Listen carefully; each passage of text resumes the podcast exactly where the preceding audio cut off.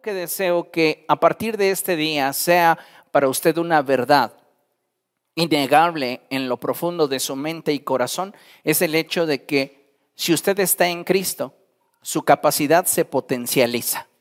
No por la fuerza o habilidad que pueda usted tener, sino por la fuerza y capacidad que nuestro Dios tiene. Y esto es algo que debemos de considerar a la luz de la, de la, naturaleza humana. Yo le invito a que abra su Biblia, por favor, allí en Isaías capítulo 40. Libro del profeta Isaías, capítulo 40. Y vamos a leer los versos del 29 en adelante. Cuando usted lo tenga, diga gloria a Dios. Allá en casa puede compartir la publicación y si lo desea puede comentar con un gloria a Dios. Isaías capítulo 40, versos del 29 en adelante, y dice así la escritura, lo leemos juntos a la cuenta de tres. Uno, dos, tres. Él fortalece al cansado y acrecienta las fuerzas del débil. Aún los jóvenes se cansan, se fatigan, y los muchachos tropiezan y caen. Leamos, pero los que confían en el Señor renovarán sus fuerzas volarán como las águilas, correrán y no se fatigarán, caminarán y no se cansarán. Gloria a Dios, Él es bueno. Déjeme decirle una cosa, y es que estoy seguro que todos en algún momento de la vida hemos experimentado cansancio. Todos en algún momento o suceso hemos perdido la motivación y nos hemos sentido ausentes e incapaces de hacer frente a las circunstancias que la vida y el día a día nos presenta de forma cotidiana. A veces pareciera que como lo expresa el salmista, quisiéramos ser aves y volar lejos, hasta donde las situaciones que nos lastiman no pudieran afectarnos. Sin embargo, debemos de saber que no siempre la solución será el evitar la confrontación. A veces simplemente esto será inevitable. Y es ahí donde nuestra determinación para mantenernos unidos a Cristo y permanecer bajo la sombra del Omnipotente hará la diferencia. En la vida vamos a enfrentar aflicción, ya lo enseñó el Señor Jesucristo. Y muchas veces quisiéramos simplemente huir de aquella circunstancia o de aquella situación que nos lastima. Pero algo que debemos de saber, amados hermanos, es que muchas veces no podremos huir. El enfrentamiento, la confrontación, el encarar la realidad y las circunstancias será inevitable. Pero necesitamos tener bien claro que si nos mantenemos unidos a Cristo y permanecemos bajo su sombra, esto hará la gran diferencia en nuestra vida. El Espíritu Santo inspiró al profeta Isaías para dejarnos ver lo que hace un momento leímos. Y es que a los ojos de Dios, nuestra fuerza y capacidad es limitada, que aun cuando tengamos recursos y habilidades, habrá momentos en los que nada humanamente nos resulte suficiente para mantener la estabilidad de nuestra vida. Y es que en esos casos es donde debemos volvernos al Señor y recurrir a aquel que tiene poder para darnos estabilidad y renovar nuestras fuerzas. Si usted vuelve a leer con atención el pasaje de Isaías capítulo 40, dice la palabra de nuestro Dios que Él fortalece al cansado y acrecienta las fuerzas del débil. La reina Valera traduce y dice del que no tiene ningunas. El verso 30 continúa la palabra del Señor ministrando a nuestro corazón diciendo, aún los jóvenes se cansan, se fatigan los jóvenes se caracterizan por su fuerza, tienen un recurso, tienen una capacidad, pero llegan momentos en la vida donde tus recursos y tus capacidades no serán suficientes para que puedas mantener la estabilidad, el equilibrio que tu vida necesita. La palabra del Señor continúa diciendo que los muchachos tropiezan y caen, aun cuando tienen la capacidad para resistir. Muchas veces las circunstancias que de repente surgen en sus vidas les resultan incontrolables y eso genera situaciones que pueden afectarles. Pero la palabra del Señor no termina allí sentenciando a aquellos que pueden humanamente tener habilidades para enfrentar adversidades, sino que la palabra del Señor nos abre una puerta hacia un horizonte de bendición. Y dice la Escritura, pero los que confían en el Señor renovarán sus fuerzas. Pero los que confían en el Señor pueden contar con la fuerza de Dios obrando a su favor. Pueden contar con el poder de Dios obrando en su favor. Dice la palabra de nuestro Dios, volarán como las águilas, correrán y no se fatigarán, caminarán y no se cansarán. El Señor Jesucristo nos hizo una hermosa invitación que considero es tan amorosa y franca que no excluye a ninguno de nosotros, sino que se extiende a todo aquel que se siente identificado con la misma. Y él dijo en Mateo capítulo 11, verso 28 lo siguiente. Mateo capítulo 11, verso 28. Vengan a mí todos ustedes que están cansados y agobiados, y yo les daré descanso. Esta invitación es franca, es amorosa, y Dios desea, amados hermanos, que cada uno de nosotros, conscientes de la forma en la cual nos sentimos al atravesar por las dificultades de la vida, seamos honestos y expongamos nuestra vida a Él. Porque es probable que en este momento estés atravesando por alguna circunstancia que te ha desgastado física, emocional y espiritualmente. Hay situaciones en torno a nosotros que de repente nos abruman que de repente comienzan a pesar más de lo que en un principio creímos que podían pesarnos. Y parece de pronto que el ánimo, la motivación, el impulso con el que en un principio pensamos enfrentar la situación, de repente se ha extinguido y nos hallamos solos, deseando simplemente huir. Y sabe, cuando usted se siente así, es tiempo de correr hacia Dios. Tus circunstancias no dejarán de ser por el hecho de que las niegues o intentes escapar de ellas.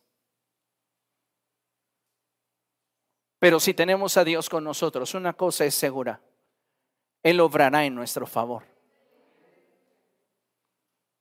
Cuando tenemos a Dios con nosotros, es que podemos darnos cuenta que en medio de la peor crisis, en medio de la peor situación que pudieras estar enfrentando, económica, física, laboral, social, familiar, emocional, es que vamos a poder levantarnos y hacer frente a las situaciones que están afligiendo nuestra mente y corazón.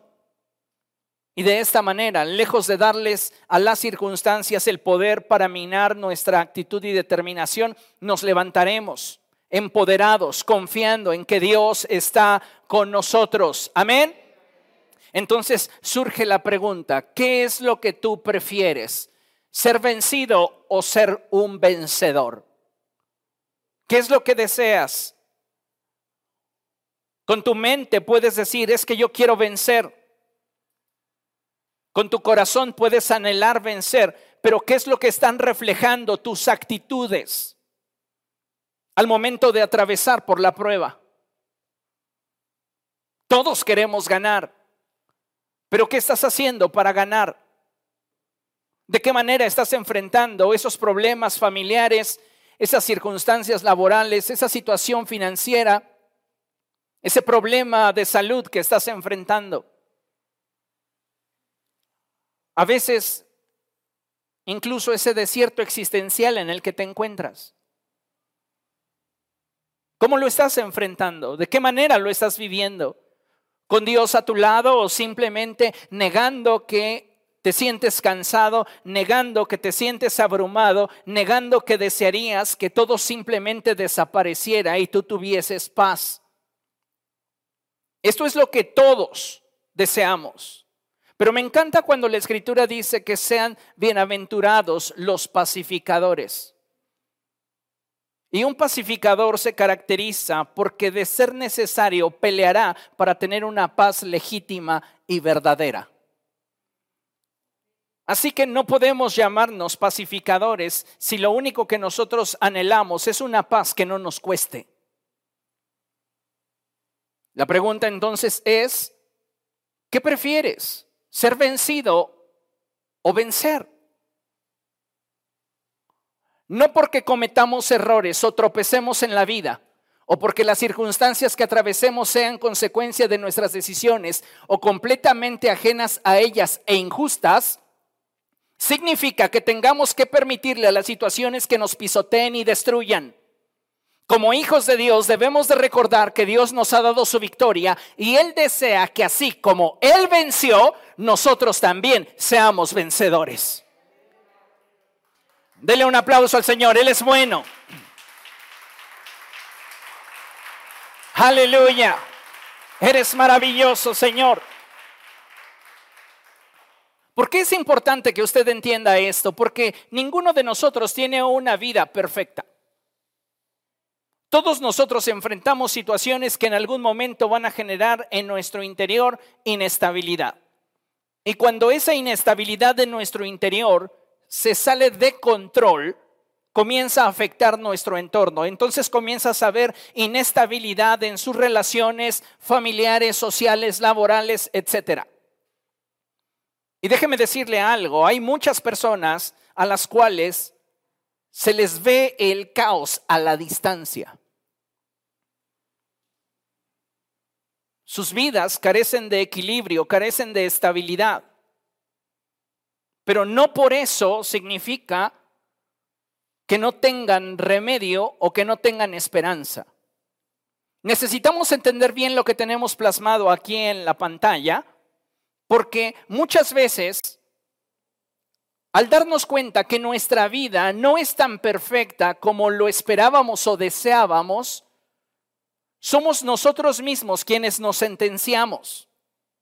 Y cuando los malos momentos llegan a nuestra vida, cuando los días malos tocan a nuestra puerta, muchos de nosotros pensamos que es como es consecuencia de nuestros actos, debemos de simplemente permitir que la situación llegue hasta donde tenga que llegar.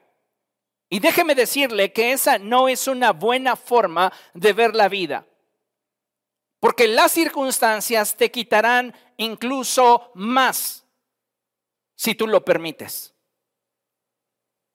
Entonces, quiero que entendamos que no porque cometamos errores o tropecemos en la vida, o porque las circunstancias que atravesemos sean consecuencia de nuestras decisiones, o completamente ajenas a ellas e injustas, significa que tengamos que permitirle a las situaciones que nos pisoteen y destruyan.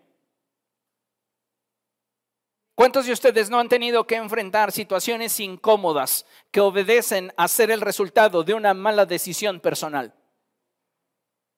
Ahora, ¿vas a permitir que esa situación que está generando en ti inestabilidad termine por destruirte? Podría poner un ejemplo muy superficial. Usted va y saca un celular a Coppel y le dicen usted va a pagar 20 pesos semanales por espacio de 25 años. Usted dice, sí, está genial, no hay ningún problema, me comprometo, firma, le dan su celular y usted está muy contento. Cumple las primeras tres semanas, pero después se le olvida porque es una cantidad efímera. Pasan los años y finalmente le llega una notificación de Coppel que usted les debe 5 millones de pesos y que van a embargarle porque usted no pagó un celular que sacó años atrás.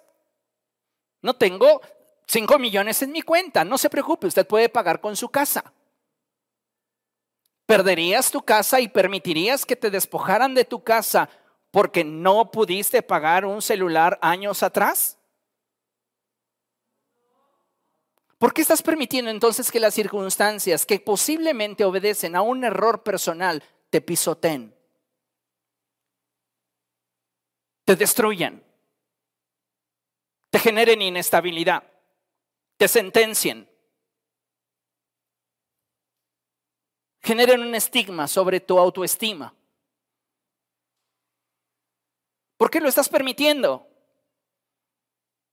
Vuelvo a repetirlo, no porque cometamos errores o tropecemos en la vida, o porque las circunstancias que atravesemos sean consecuencia de nuestras decisiones, o porque simplemente alguien más se equivocó y en daño colateral nosotros estamos experimentando inestabilidad y la situación que enfrentamos se torne injusta, significa que tengamos que permitirle a esa situación que me pisotee y me destruya. Ahora lea conmigo, como hijos de Dios, debemos recordar que Dios nos ha dado su victoria y Él desea que así como Él venció, nosotros también seamos vencedores. Dile a la persona que tienes a tu lado, Dios desea que venzas. Sobre esta circunstancia que está golpeando tu vida, sobre esta situación que de repente apareció en tu diario vivir. Él quiere que venzas. Él te ha dado su victoria. Y no hay ninguna circunstancia que por decisión personal o por decisión de terceros llegue a nuestra vida y que la gracia de Dios no sea suficiente sobre nuestra vida para ayudarnos a salir adelante y vencer. Llámese enfermedad, llámese problema financiero, problema matrimonial, problema familiar, problema emocional, como usted le quiera llamar. Si usted se coloca bajo las alas del Altísimo, y habita bajo la sombra del Omnipotente, usted va a ver la mano de Dios obrando en su favor. Porque para Dios no hay nada imposible. Dígalo conmigo, para Dios no hay nada imposible. Y no importa el tamaño de mi problema. Lo único que importa es que yo entienda el tamaño de mi Dios. ¿Qué tan grande es Dios? ¿Qué tan grande es el Dios al cual sirves? David cuando enfrentaba problemas, él llegaba a decir y expresar cosas como estas. ¿Por qué te abates, oh alma mía? ¿Por qué te turbas dentro de mí? En el Señor pon tu esperanza y alábalo. Él es tu Dios y tu Salvador. ¿No es acaso mejor la presencia de Dios y el respaldo de Dios sobre nuestra vida que cualquier otra cosa en este mundo?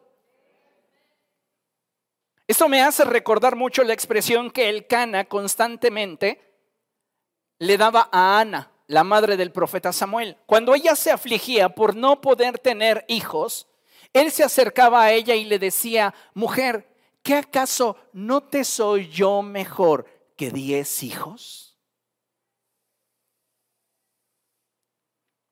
Imagínese ahora al Señor diciéndole, ¿por qué te afliges por esta situación que estás atravesando? Es que yo la provoqué, Dios, y sé que con ella yo te decepcioné, es que yo cometí errores, es que yo fallé, es que yo tropecé, es que ni siquiera fue mi culpa, fue la culpa de los demás, como sea. ¿No te es mejor su presencia a tu lado que la presencia de mil que pudieran hoy jurarte lealtad y mañana traicionarte? Porque eso dice la palabra de Dios. Todo el mundo jura lealtad. Pero ¿dónde encontrarás a alguien digno de confianza? Considere lo siguiente. Dios quiere que seamos vencedores. Ahora, es cierto que muchas veces al enfrentar las dificultades que se presentan en nuestra vida podremos sentir temor, pero debemos confiar que Dios está con nosotros contra todo pronóstico, contra toda sentencia, contra toda situación que pudiéramos experimentar y que ésta pudiera estar generando inestabilidad en nuestra mente y en nuestro corazón, debemos saber que Dios está con nosotros. ¿Cuántos de ustedes son testigos de que Dios ha obrado en su favor en años atrás? Ahora bien, di conmigo, si Dios ha estado conmigo, en el pasado, está conmigo en el presente, puedo descansar sabiendo que Él estará conmigo en el futuro. De hecho, Él ya está en mi futuro. ¿No le da usted descanso esto? Él ya está en su futuro. Aleluya. Gloria a Dios. Me encanta cuando el salmista expresa y dice que nuestro Dios es todo ternura. Y créame que sí. En la medida que usted más conoce a Dios, en la medida que más intima con el Espíritu Santo, usted descubre a un Dios de amor, de verdad, de justicia, de misericordia. Una de las cosas que debemos tener presentes si queremos vencer es entender que nuestra capacidad no se limita con lo que humanamente podemos hacer, sino con lo que moviéndonos en acuerdo con Dios, Él es capaz de realizar a nuestro favor. ¿Se acuerda usted de aquella historia que un día le conté donde un hombre llevó a su hijo a su lugar de trabajo y este hombre debía de cargar muchas piedras en la parte trasera de su camioneta. Le dijo a su hijo que las cargara y su hijo comenzó a cargar la camioneta de piedras hasta que llegó a una roca muy grande. Y entonces el muchacho comenzó a esforzarse para tratar de levantar esa piedra y el padre le dijo, vamos hijo, tú puedes con toda tu fuerza. Y el muchacho se ponía colorado de tanto esfuerzo que estaba haciendo y no podía levantar esa roca. Hasta que después de varios intentos estaba a punto de rendirse cuando su padre se acercó a él y amorosamente le dijo, debes de saber que yo soy parte de tu fuerza y que nunca estarás solo. Entre los dos cargaron esa roca y la subieron a la camioneta. Si el Señor nos ha prometido estar con nosotros siempre, no es para tener en nuestra vida el papel de ser simplemente un observador más. Él quiere participar en tu vida. Y cuando tus fuerzas se extinguen, Él es el que acrecienta las fuerzas del que no tiene ningunas. Él es el que te renueva. Él es el que te levanta. Él es el que te da un nuevo horizonte y te muestra su favor. Necesitamos. Entonces cuando nuestras fuerzas están llegando al límite, cuando nos sentimos cansados, cuando nos sentimos afligidos, abatidos, recordar las palabras de Jesús cuando Él dijo, vengan a mí, vengan a mí. ¿Qué dijo el Señor? Vengan a mí. Dígalo conmigo, vengan a mí. Necesitamos como pueblo de Dios entender esta verdad y movernos en la libertad que provoca en nosotros la palabra de Dios. Porque muchos de nosotros no estamos viviendo en libertad, caminando en la libertad que la palabra de Dios nos provee? Porque simplemente no la creemos. Creemos en Dios, pero no le creemos a Dios. ¿Se puede? Sí. Los demonios creen en Dios y tiemblan, pero no le creen a Dios. ¿Por qué? Ese es el resultado del por qué no se sujetan, por qué no obedecen, porque los demonios viven fuera de la voluntad de Dios, porque no confían, porque para creer en alguien necesitas confiar en esa persona para poderte exponer completamente necesitas confiar. ¿Entiende lo que digo? Jesús dijo, vengan a mí. El apóstol Pablo, amados hermanos, sabía del impacto que muchas veces suelen llegar a tener las circunstancias negativas en nuestra vida. Y cómo muchas veces al estar bajo presión y tratando de respirar cuando sentimos ahogarnos en medio de nuestros problemas, es que necesitamos recordar lo que Dios ha puesto en nosotros y apoyados en ello busquemos refugio en Él. Vamos a segunda a Timoteo. Segunda a Timoteo capítulo 1, verso 7. Este es un pasaje muy hermoso que cuando usted siente el agua hasta el cuello o cuando tenga ganas de renunciar, porque está sintiendo demasiada inestabilidad en su interior, debe de recordar. Segunda Timoteo capítulo 1, verso 7, y dice la palabra de nuestro Dios así, pues Dios no nos ha dado un espíritu de timidez, sino de poder, de amor y de dominio propio. No dice que nos dará, dice que nos ha dado. Dios ya te ha dado todo lo que tú necesitas para vivir de triunfo en triunfo y de victoria en victoria. Satanás no se va a cansar de venir y recordarte tus errores, tus tropiezos, tus faltas y tratar de desacreditarte para generar inestabilidad en tu fe. ¿Tú crees que Dios va a estar contigo después de todo lo que haces, todo lo que dices, cómo eres?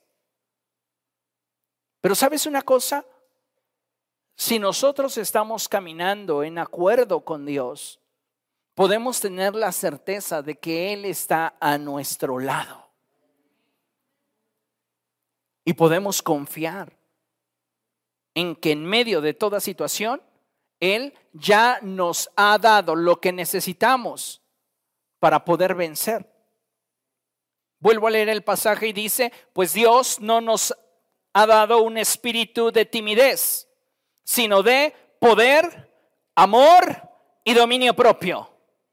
Ya Dios te ha dado el poder, te ha dado el amor y te ha dado la capacidad de autogobierno para que tú puedas alcanzar sus propósitos en Cristo Jesús.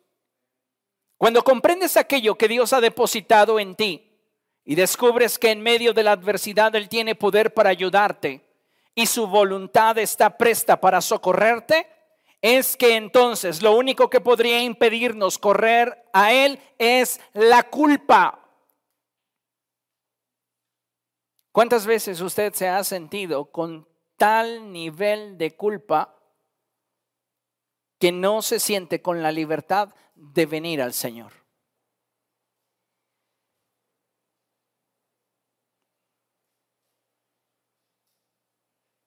La culpa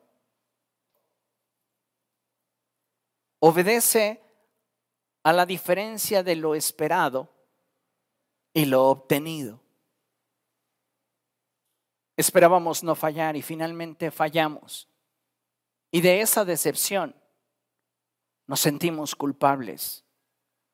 Y muchas veces esta nos impide acercarnos con libertad a Dios, porque Satanás emplea ese sentimiento para intentar pisotear nuestra vida y generar inestabilidad en nuestra fe. Pero debes de saber una cosa. Dios te ha dado poder para que te levantes. Ha depositado en ti su amor para que puedas resistir. Y la capacidad de autogobernarte para no permitir que las circunstancias te destruyan y acaben contigo. Él está presto para socorrernos y tiene el poder para ayudarnos. Muchos de nosotros nos acercamos a Dios con tal grado de desconfianza, de incertidumbre, que nos parecemos a aquel hombre que le dijo a Jesús, si tú quieres, puedes limpiarme. Y Jesús le dice, ¿cómo que si quiero? Dios no solamente puede obrar en medio de tu crisis, quiere hacerlo. Pero tú necesitas acercarte a Él confiadamente, sabiendo que nadie que a Él viene le echa fuera. En otras palabras, amados hermanos, en medio de tu crisis, en medio de tus problemas, en medio de tus circunstancias, en Dios hay ayuda, hay amor y hay misericordia para todos. ¿Qué necesitas? Acércate a Él. Acércate a Dios. En Él está todo lo que tú necesitas. Vea lo que dice la Escritura. Vamos por favor a Hebreos capítulo 4, verso 16. Hebreos capítulo 4, verso 16. Y dice la Escritura de la siguiente manera. Así que acerquémonos confiadamente. Subraye en la Escritura esa palabra, confiadamente acerquémonos confiadamente. ¿Cómo quiere Dios que nos acerquemos? ¿Cómo quiere Dios que tratemos nuestras situaciones que están generándonos cansancio, que están generando inestabilidad, que están generando en nosotros irritabilidad, desánimo, acercándonos. ¿De qué forma? Confiadamente, seguros, de que en Él tendremos la respuesta. Y es así lo que la palabra de Dios nos da. Así que acerquémonos confiadamente al trono de la gracia ¿Para qué? ¿Para recibir una patada? ¿Para recibir un portazo? Tú no, tú, tú no has sido bueno. Dios no es hombre. Dice la palabra del Señor. Así que acerquémonos confiadamente al trono de la gracia para recibir misericordia y hallar la gracia que nos ayude en el momento que más lo necesitamos. Le pregunto, ¿usted está aprovechando todo esto que Dios está poniendo a su alcance? ¿O se está quedando a la distancia? Simplemente tratando de sobrevivir ante las circunstancias que le afligen. ¿Cuántas tormentas en tu interior están en este momento aconteciendo? Y simplemente te estás esforzando por no naufragar, pero no tienes paz. No tienes alegría, gozo. Recuerdo mucho esa frase cuando en algún momento la escuché en un congreso de jóvenes que decían, jóvenes están gozosos. Por allá, sí, sí, avísale a tu cara. Y a veces nos llega a suceder, mayormente cuando los 30 los dejamos atrás, ¿verdad? nos enfrentamos de lleno a la vida de adultos y de repente pues ya no sentimos lo duro, sino lo tupido. Pero aún en medio de esas circunstancias Dios está. ¿No recuerda esa expresión que dice, no he visto justo desamparado? ¿No le da eso paz? Deberíamos tener paz. ¿Lo cree? Entonces abrácelo, vívalo. Dios quiere que en medio de tus tormentas, en medio de tus crisis, en medio de tus dificultades, en medio de tu cansancio, tu inestabilidad, tu irritabilidad, sepas dónde puedes refugiarte, hacia dónde puedes correr. Y él dijo, vengan a mí todos ustedes que están cansados y agobiados. Todos ustedes que sienten que lo mejor sería desaparecer. Dejar de existir. Ustedes que no están disfrutando de la plenitud de la vida, vengan a Él y Él les dará descanso porque a sus pies hay plenitud. Me encanta cuando dice la escritura, acerquémonos confiadamente al trono de la gracia.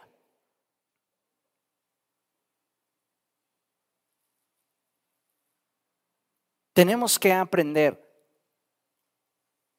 a movernos en la libertad y el privilegio que como hijos de Dios tenemos.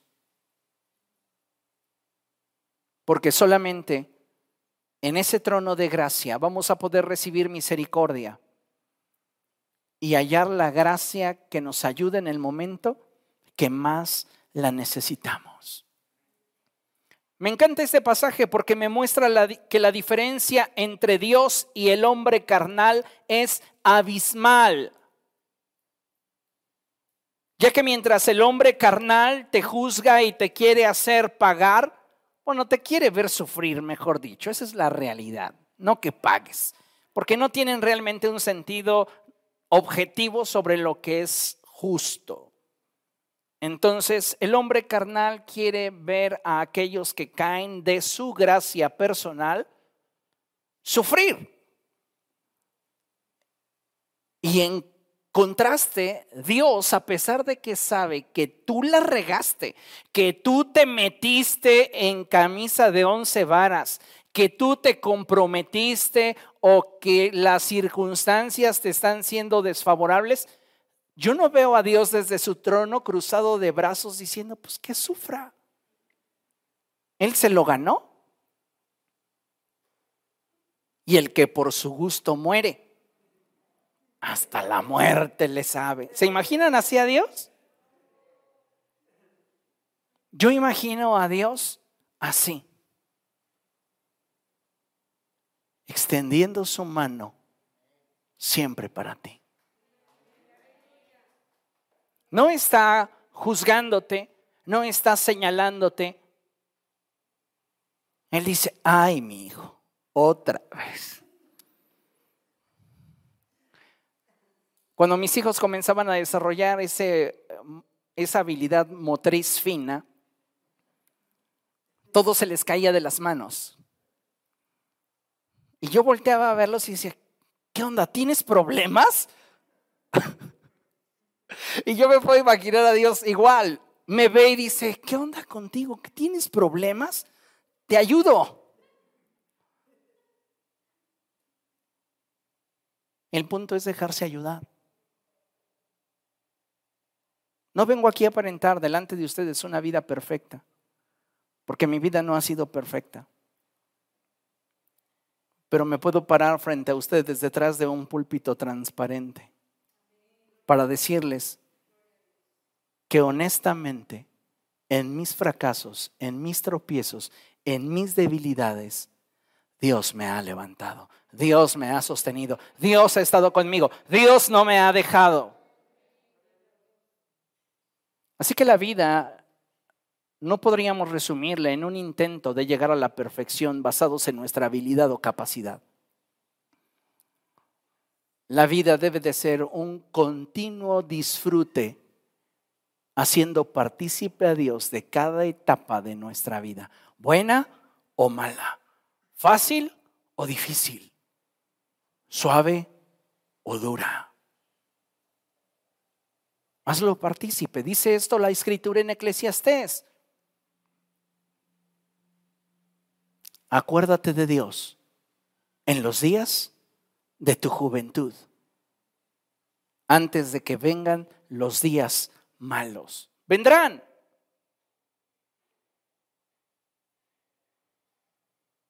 Pero debes de saber que en esos días malos Dios está a tu lado. Y tenemos acceso a ese trono de gracia para acercarnos confiadamente, sabiendo que en ese trono de gracia vamos a hallar misericordia y la gracia que necesitamos en el momento que más lo necesitamos. Entonces, mientras que el hombre carnal te quiere ver sufrir, Dios dice, hey, no te preocupes, ya pagué por ti. Porque es lo mismo que declara el profeta Isaías, que después Pablo se encarga de sintetizarlo y dice que el precio de nuestra paz fue sobre de él.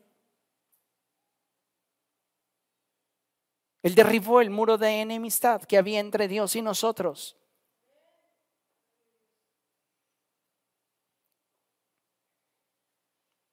Necesitamos saber que si Dios está con nosotros, ¿quién contra nosotros?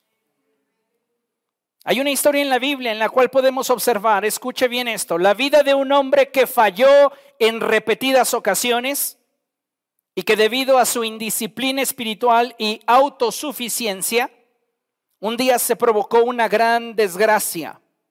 Sus enemigos buscaban cuales buitres acabar con él y sin duda aun cuando sufrió la vergüenza y las consecuencias de sus errores, él supo volverse al Señor y hallar misericordia a sus pies.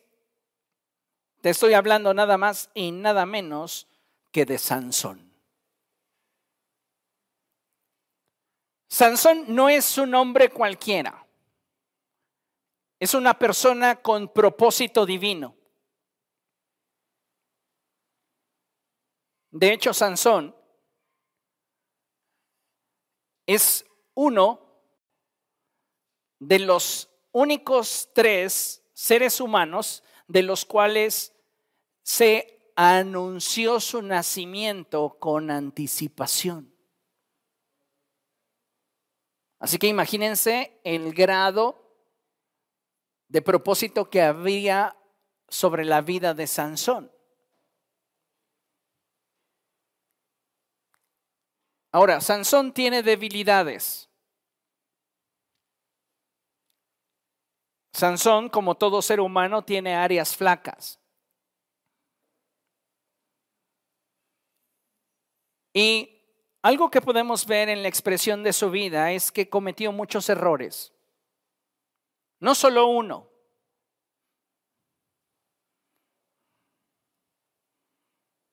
Que al final él pudo cantar como esa canción de don Vicente Fernández, ¿verdad? ¿Qué de raro tiene? Que yo esté sufriendo por una mujer. Pues sí, al final, la Dalila fue su piedra más tremenda. Pero no solamente ese fue su error, era colérico.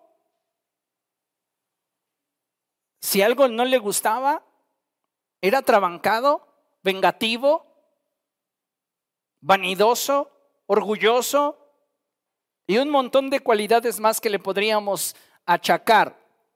Pero algo que debes de saber es que nuestros errores y fracasos nos pueden llevar a donde la mano del hombre no esté dispuesta a ayudar.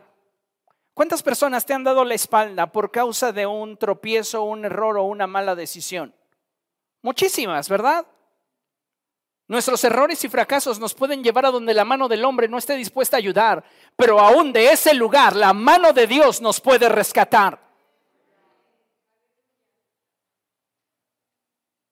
Por lo general, cuando fallamos y nos equivocamos, cuando somos tercos, obstinados y pecamos, la gente en su gran ignorancia de lo que realmente atravesamos para llegar a ese punto grita, justicia, buscando acabar con el infractor. Pero lo que nadie entiende y solo Dios puede ver, escuche bien esto, es el quebranto que la falla, el error o el pecado produjo en la vida del que cayó. Usted no tiene ni idea de cuántos casos de fracasos morales y espirituales he atendido en estos ya prácticamente 14 años de pastor y en mis casi más de 20 años de cristiano. Pero algo que puedo decirle es que siempre Dios me ha dado la gracia para entender que el infractor ya de por sí fue dañado a causa de la infracción que cometió. Porque el pecado, señores, duele. Y si encima la gente va a venir a mí como ministro de Dios para que yo le latigue, basado en mi prejuicio o basado en mi idea y capacidad limitada de poder entender las circunstancias que le rodearon para llegar a donde llegó, ¿quién me puso a mí por juez? Entonces, en todos estos años de ministerio, siempre he entendido una cosa, que más vale mi apoyo para levantar que mi dedo para hundir. A quien se quiere levantar le doy completamente mi brazo, pero jamás utilizaré un solo dedo para hundir a alguien, porque entiendo ese principio de lo que el pecado produce en la vida del hombre. Y lamentablemente muchas personas no lo entienden. Muchos como aquellos hombres, cuando aquella mujer fue hallada en el acto mismo de adulterio, escogieron su piedra. Unos hasta la estaban cargando con dos manos. Pero cuando Jesús desnudó su corazón ante su conciencia, tuvieron que arrojarla a un lado, porque ninguno de ellos estaba libre de pecado. ¿Comprenden lo que estoy diciendo? El pecado produce en nosotros heridas que también generan desánimo y cansancio,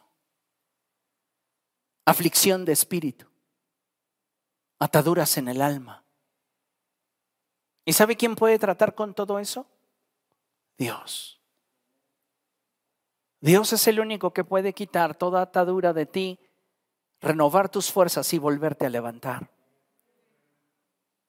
Cuando la gente ignora estos principios, por lo general sepultan vivos a quienes han fallado. Porque una persona que ha fallado no está muerta espiritualmente, está herida.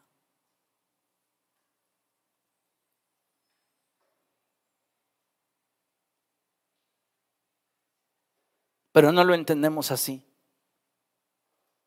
Nos sentimos tan perfectos, tan justos, tan cabales, tan íntegros, que esa persona que falló de la forma que haya sido,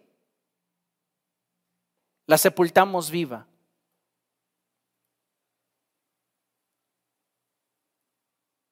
Y hay otros que ignorando el poder de la gracia y la misericordia de Dios, nunca se vuelven a levantar. ¿En qué área caíste que crees que no te has podido levantar? ¿Qué sombras te siguen acechando en lo íntimo de tu corazón? Que tratas simplemente de huir y creer que escapándote de ese pensamiento dejará de alcanzarte el sentimiento, la emoción de frustración, de inestabilidad, de tristeza, de dolor. Solo Dios puede traer libertad a tu corazón. Hay personas que han caído en diferentes tipos de pecado. No todos son del índole sexual. Pero no se levantan.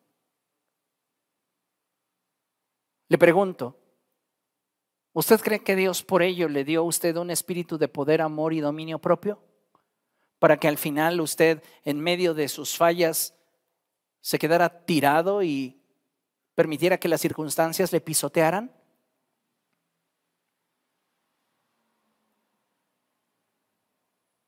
¿Sabes qué es más miserable? Simón, el que invitó a Jesús a comer a su casa que la mujer pecadora que cayó llorando a sus pies? Porque esa mujer pecadora, esa mujer a la cual Simón, corrijo la frase, esa mujer a la cual Simón llamó pecadora, desde el momento en el cual ella estuvo a los pies de Jesús, no tenía más culpa sobre su vida. Y el ciego de Simón no dejaba de juzgarla como si alguien lo hubiese puesto a él por juez. ¿Quién era reo de pecado? ¿Simón o la mujer que estaba llorando a los pies de Jesús?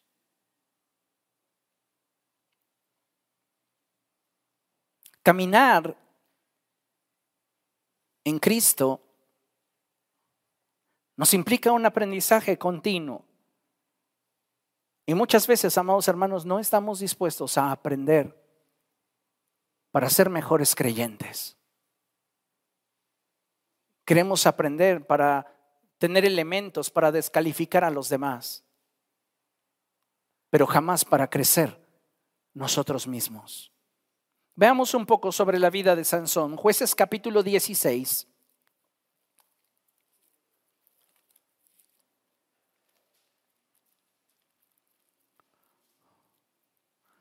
Jueces capítulo 16. Y vamos a leer a partir del verso 16.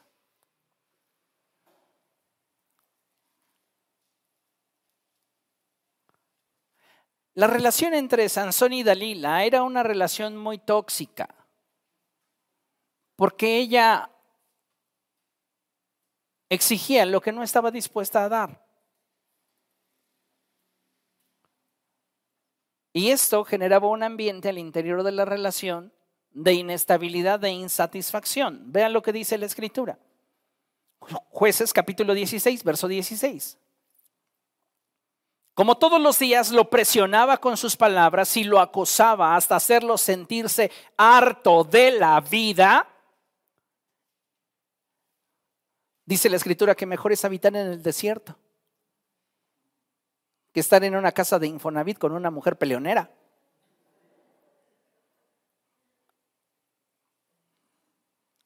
A veces la casa puede ser del tamaño de un estadio, pero si tiene esa misma actitud sucede lo mismo.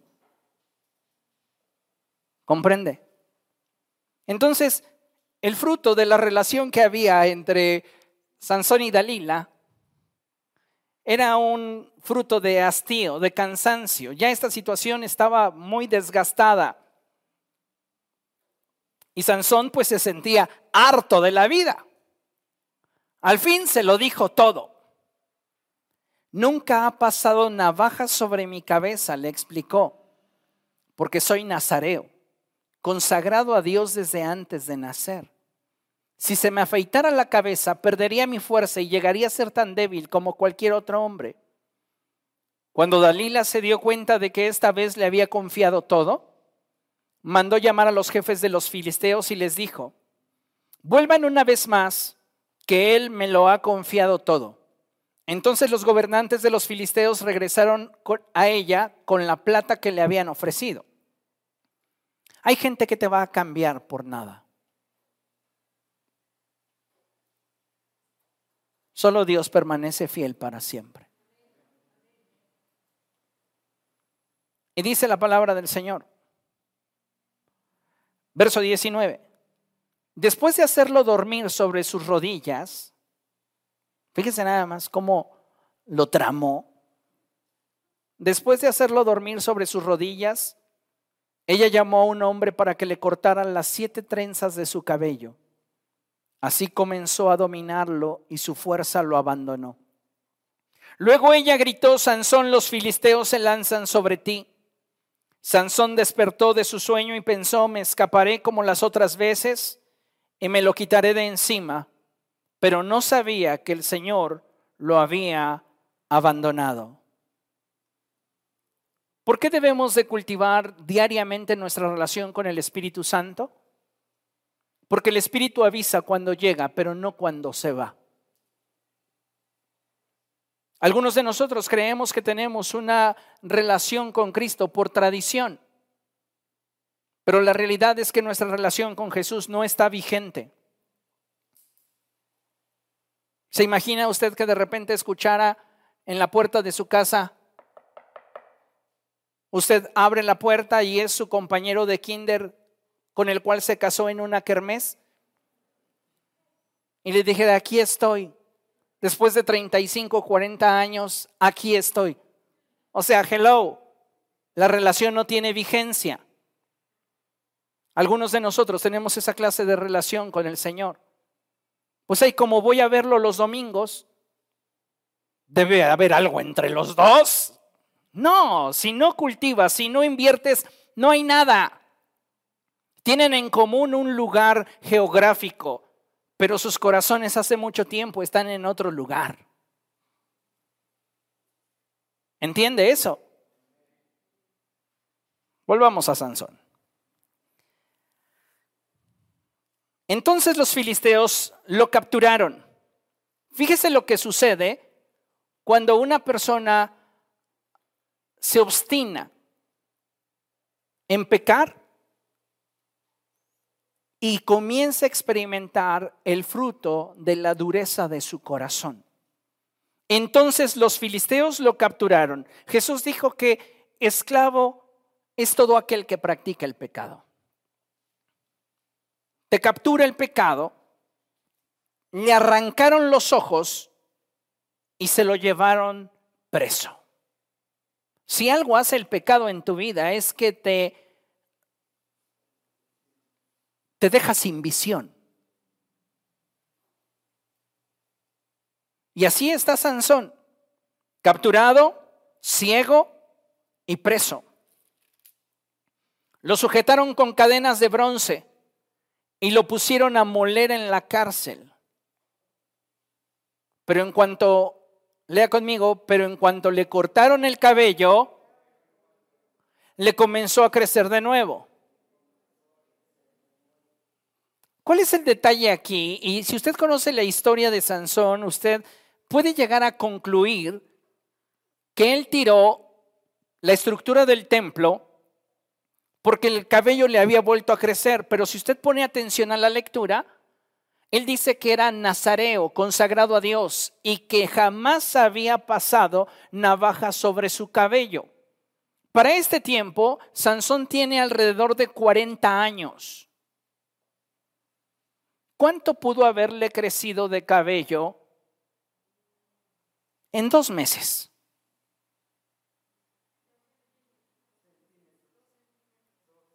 Dos centímetros.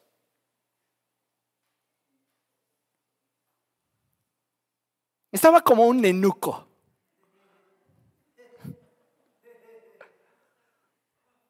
Y ahí lo ve al, nenucote dándole vueltas al molino.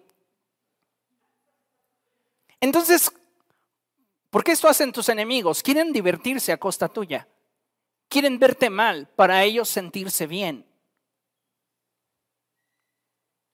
¿Comprenden lo que estoy diciendo? Dice la palabra de Dios, versos adelante, que los filisteos deciden sacar a Sansón de la prisión, diciendo, verso 24,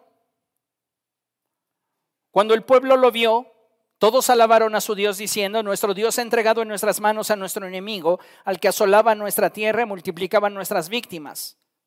Cuando ya estaban muy alegres, gritaron, saquen a Sansón para que nos divierta. Hay gente a la cual le producirá alegría tu desgracia. Pero eso no debería de afligir tu corazón. Tu confianza en Dios es lo que debe de sostenerte. Y tal y como lo expresó el salmista, aunque todos me maldigan, bendíceme tú. Y si tienes la bendición de Dios, no te hace falta nada. Entonces, esa expresión de que en cuanto le cortaron el cabello, le comenzó a crecer de nuevo, nos habla de que la misericordia de Dios para aquellos que han sido en medio de su imperfección, en medio de sus fallas, en medio de su fragilidad, sinceros para con Él, es nueva cada mañana. Si tú eres honesto con Dios, si tú eres sincero con Dios, puedes tener libre acceso a ese trono de gracia, donde recibirás misericordia y el favor que necesitas en el momento que lo requieres. El problema es que muchas veces nos ha sentenciado tanto nuestros actos, nuestros errores, que no podemos ser sinceros con Dios. Y como Adán y Eva tratamos de fingir lo que no es.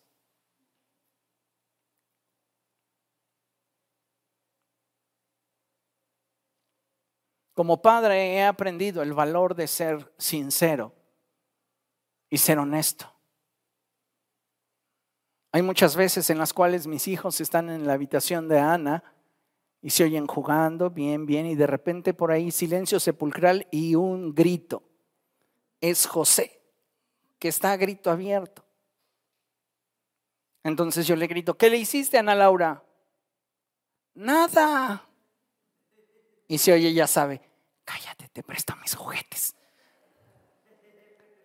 Entonces me acerco a ellos y le digo, José, ¿qué pasó? Ana me pegó.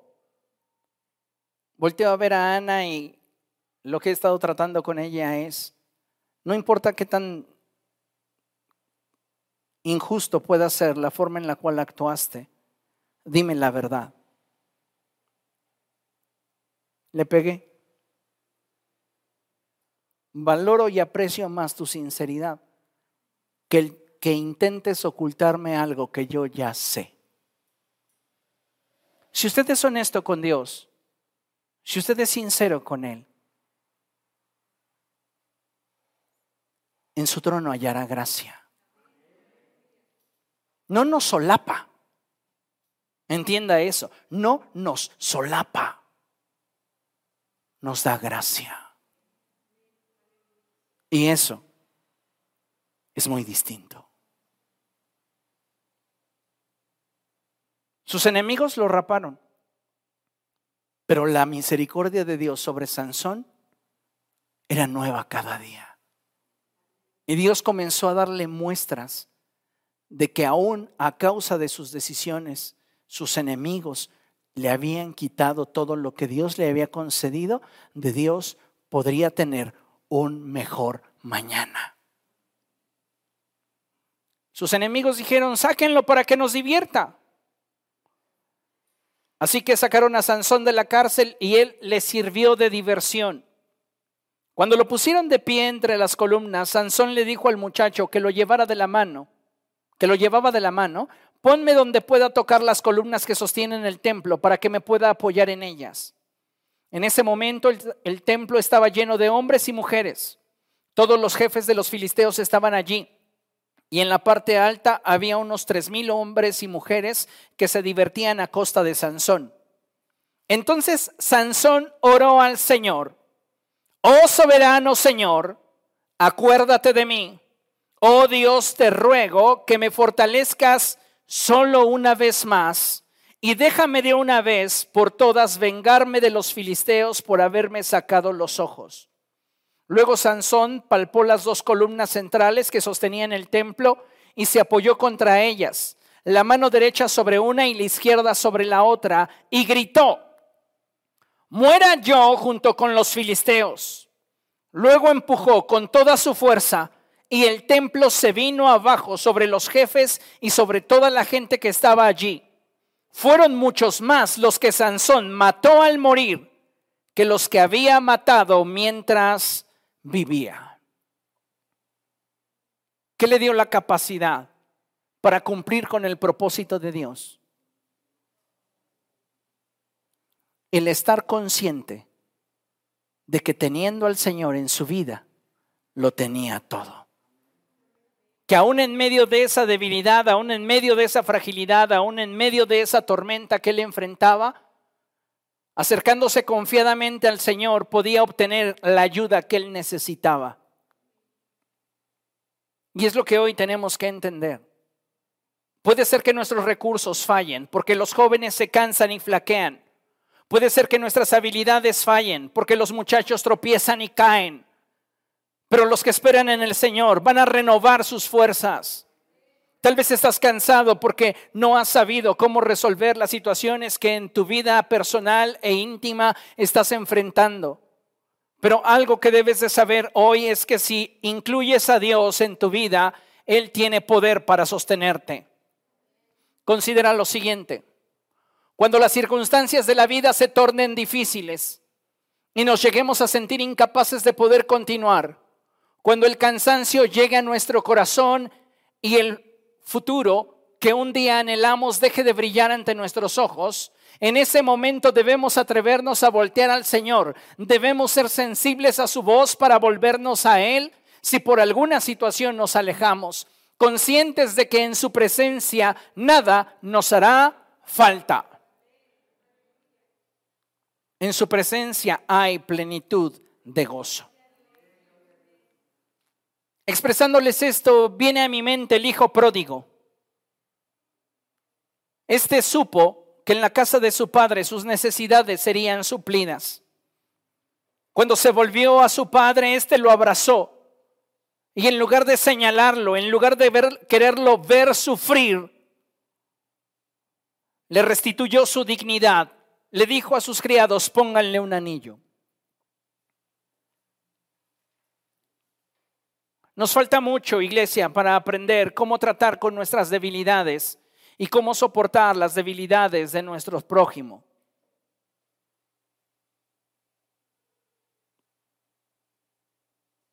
Dios, así como el Padre del Hijo pródigo, es con nosotros. Y nosotros necesitamos aprovechar que en medio de toda adversidad no tenemos por qué quedarnos en el lugar donde nuestras malas decisiones nos han llevado o donde las circunstancias nos han querido obligar a permanecer. Cansarte, escucha bien esto, cansarte es parte natural de los procesos. Rendirte es opcional. Lo repito, cansarte es parte natural de los procesos. Rendirte es opcional. Puedo estar cansado. Puedo sentir inestabilidad. Puedo sentir incluso hartazgo. Pero si Dios está conmigo, Él me ayudará a que yo recupere mi paz y mi estabilidad. Pero no puedo renunciar, no puedo rendirme simplemente porque estoy consciente de lo que Dios ha depositado en mí. Y Él no ha puesto en mí un espíritu de temor, sino de poder, amor y dominio propio.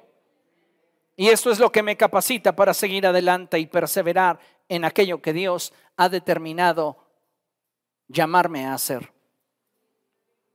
Y Dios le ha llamado a usted a cumplir con un propósito.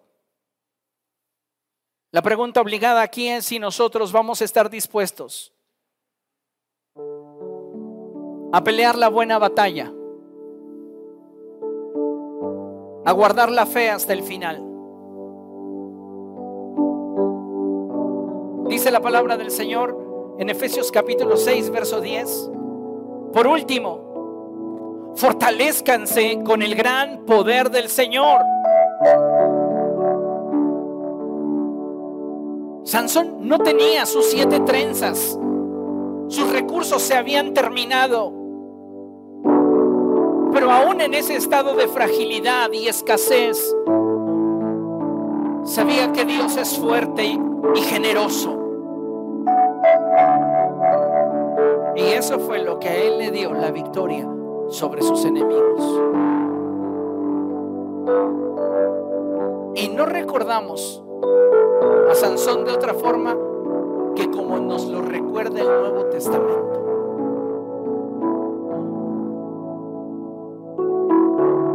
No lo veo como un hombre que se acostaba con prostitutas, que entablaba relaciones con mujeres que no temían a Dios, como un hombre que fue traicionado por su amigo y cuya esposa fue entregada a otro. No lo recuerdo como un hombre iracundo y vengativo. La Biblia lo introduce al Salón de la Fama en Hebreos capítulo 11, donde Sansón aparece como uno de los héroes de la fe.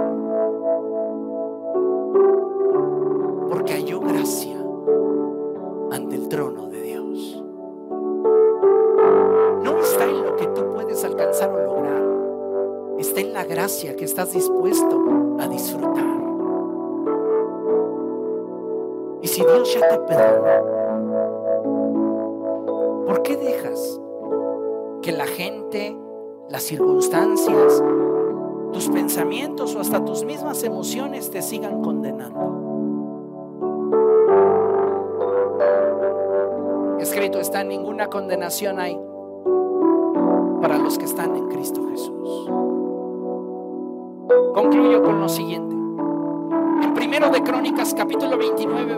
12 dice la palabra del Señor así. De ti proceden la riqueza y el honor. Tú lo gobiernas todo. En tus manos están la fuerza y el poder. Y eres tú quien engrandece y fortalece a todos. Así que si en esta tarde tú estás consciente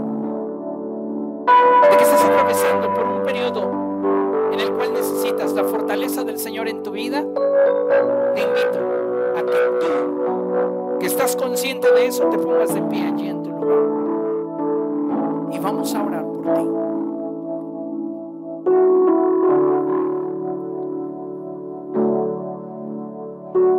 aceptar que estamos atravesando por un momento de fragilidad, reconocer que somos débiles.